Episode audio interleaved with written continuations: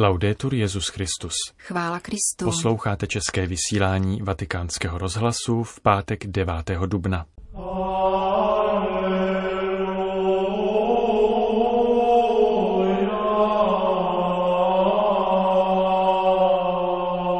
Papež František vzpomíná na noční adorace v Buenos Aires.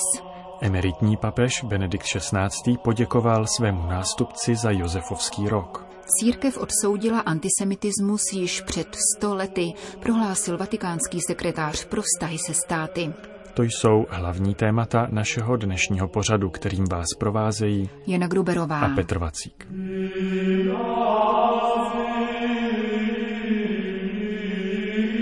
Zprávy vatikánského rozhlasu. Vatikán, Španělsko. Papež František zaslal dopis španělskému katolickému týdenníku Alfa a Omega, v němž vzpomíná na noční adorace v Buenos Airské bazilice nejsvětější svátosti. V 50. letech minulého století je sdílel se svým rodným bratrem Oskarem Bergoliem. Dojalo mne, když jste mi zaslali fotokopii seznamu nočních adorátorů, jehož originál se uchovává v bazilice, píše papež španělskému listu. Bratři Bergoliovi se zapsali k adoraci v letech 1954 a 55 z podnětu otce Joseho Aristyho, eucharistiána a tehdejšího argentinského provinciála této kongregace. Tento muž trávil nekonečné hodiny svého života službou ve spovědnici, projevoval nezměrné milosrdenství a silně zapůsobil na budoucího papeže. František dále vzpomíná na pozdrav Venite Adoremus, kterým adorátoři probouzeli další směnu. Mladý Jorge Bergoglio se do centra Buenos Aires vydával autobusem vždy v sobotu večer, v 9 hodin začínala adorace, poté co si přítomní vyslechli kázání otce Aristyho. Jak dále papež popisuje, již tehdy se v něm zažehla jiskra duchovního povolání, ale nadále vedl normální křesťanský život, dokud ho zkušenost nočních adorací hluboce nepoznamenala. Když otec Aristy o Vánocích roku 96 zemřel, monsignor Bergoglio, který se mezi tím stal pomocným biskupem Buenos Aires, se přišel rozloučit s jeho tělem vystaveným v kryptě baziliky. Zatímco jsem pokládal květiny, učinil jsem spontánní gesto. Uchopil jsem kříž růžence, který držel v rukou a s trochou síly jsem ho utrhl. Vypráví papež. Přitom jsem na zesnulého pohlédl a požádal, dej mi aspoň půlku svého milosrdenství. A pocítil jsem cosi silného, co mi v tu chvíli dodávalo odvahu. Jediným svědkem tohoto gesta, poznamenává španělský týdeník, byl eucharistián otec Andrés Taborda. Pamatuji si, že mi řekl, byl to můj spovědník. Tímto růžencem nás mnohé rozřešil, mnohé hříšníky. Nemůže si ho sebou vzít pod zem, pokračuje František, pro něhož se od této chvíle stal křížek zesnulého řeholníka neoddělitelným průvodcem. Nosím ho v látkovém sáčku, protože papežské košile nemají kapsy. A když se ho dotknu rukou, cítím milost a příklad milosrdného kněze. Kněze, který přistupoval k lidským ranám. Vatikán. Benedikt XVI. ocenil rok svatého Josefa, který vyhlásil papež František. Apoštolský list Pátris Corde, který toto jubileum doprovází, si přečetl s mimořádnou vděčností a nejniternější schodou, řekl emeritní papež německému týdeníku Die Tagespost. Podle Benedikta XVI. se jedná o velice jednoduchý text, který vychází ze srdce a dotýká se srdcí, v čemž právě spočívá jeho veliká hloubka. Františkův list by měl přispět k hlubšímu uctívání svědců všeobecně a svatého Josefa obzvláště, soudí emeritní papež v rozhovoru pro německý týdeník a popisuje oslavy jmenin v rodině Ratzingerových, kde se na ně kladl větší důraz než na narozeniny. Především svátek svatého Josefa jsme velice ctili jako tatínkovi a mé jmeniny, vypráví 93-letý emeritní papež a vzpomíná na to, jak maminka kladla zvláštní prostírání s vyšitým jménem na slavnostně prostřený stůl, který zdobila prvosenka jako první posel jara. K snídani jsme pili zrnkovou kávu, kterou měl tatínek v oblibě, ale běžně jsme si ji nemohli dovolit.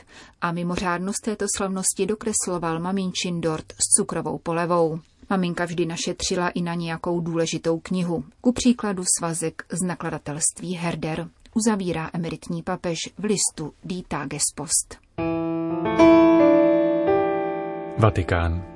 Sekretář pro vztahy se státy arcibiskup Paul Richard Gallagher vystoupil prostřednictvím videoposelství v mediální kampani proti antisemitismu, kterou zorganizovalo izraelské velvyslanectví u svatého stolce u příležitosti 55. výročí koncilní deklarace o poměru církve k nekřesťanským náboženstvím Nostra Etate. V minulých letech jsme dosáhli značného pokroku a vzájemné poznání vedlo k lepšímu pochopení, jak na teologické, tak na sociální a politické rovině, což dosvědčuje bilaterální smlouva o diplomatických vztazích mezi Svatým stolcem a státem Izrael, zdůraznil monsignor Gallagher. Kampaň izraelského velvyslanectví proti antisemitismu tvoří poselství a videoposelství různých přispěvatelů, šířená na sociálních sítích, počínaje 27. lednem, Mezinárodním dnem památky obětí Shoa a konče 8. dubnem, který je dnem obětí holokaustu v Izraeli.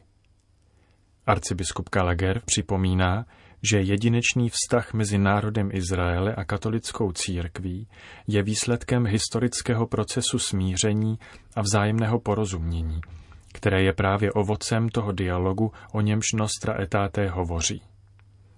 Tohoto dialogu máme stále zapotřebí, dodal arcibiskup, a jeho plodnost závisí na tom, zda bude otevřený a úctivý. Respekt k právu druhých na život a tělesnou integritu na základní svobody nám umožňuje společné utváření atmosféry bratrského pokoje. K němuž opakovaně papež František vyzývá v encyklice Fratelli Tutti. Dalším důležitým aspektem deklarace Nostra Etate je odsouzení antisemitismu jakéhokoliv druhu a podoby, zdůraznil monsignor Gallagher. Podle jehož názoru se odkrytí židovských kořenů křesťanství a odsouzení antisemitismu v myšlení církve neobjevily z nenadání, nýbrž jsou výsledkem postojů, které postupně dozrávaly v předchozích letech. Na jejich důkaz vatikánský ministr zahraničí poukázal na malou perlu, kterou objevil v historickém archivu sekce pro vztahy se státy Vatikánského státního sekretariátu. Jedná se o korespondenci z roku 1919, v níž se Rada jeruzalémských aškenáských rabínů obrací na Benedikta XV., aby vyvinul veškerý svůj vliv a duchovní sílu k ukončení intolerance a antisemických opatření uplatňovaných tou dobou již několik let vůči židovským obcím ve východní Evropě. Odpověď tehdy podepsal vatikánský státní sekretář kardinál Pietro Gasparri. Čteme v ní, že církev spočívající na zásadách evangelní lásky vůči všem, zejména vůči synům izraelského národa, se staví proti nenávistným činům namířeným na druhé bratry. Církev považuje všechny lidi za bratry a učí je, aby se navzájem milovali. Rozdílnost náboženství nikomu nepovoluje, aby se vůči druhým choval násilně. Pokud tento princip platí pro všechny, platí také pro Židy. Násilí vůči nim protiřečí právu na spravedlnost. Čteme v listě kardinála státního sekretáře Gaspariho. Již v roce 1919 tedy za vatikánskými hradbami platilo pevné přesvědčení, že zásadu bratrství nelze pošlapat antisemickým běsněním a vybízelo se k úctě k náboženským právům, komentoval arcibiskup Gallagher. Ačkoliv se jedná o nepatrný příklad, dodal, lze z něj odvodit, že lidé, kteří se zabývali vztahy se státy a diplomatickou činností svatého stolce, netolerovali jakoukoliv formu antisemitismu, ba naopak se zasazovali o jeho potírání a záchranu židovských bratrů, jako to učinili ku příkladu apoštolský nuncius v Maďarsku, monsignor Angelo Rota, se svým spolupracovníkem monsignorem Gennárem Verolínem. Zakončil vatikánský sekretář pro vztahy se státy. Vatikán. Nerovnosti ve zdravotní péči jsou nespravedlivé. Je zapotřebí přijmout strategie, které by zajistily přístup ke zdravotní péči zejména nejvíce marginalizovaným skupinám, stojí ve vatikánském poselství ke Světovému dni zdraví. Kardinál Peter Terksen připomíná nerovnosti v přístupu k lékařské péči, které se ještě více prohloubily v době pandemie. Zdůrazňuje zároveň, že větší rovnosti lze dosáhnout jedině pokud země s většími možnostmi přijmou morální závazek pomoci zemím, které jsou nejvíce potřebné. Je žádoucí, aby byla zaručena všeobecná ochrana zdraví všem jednotlivcům a všem společnostem.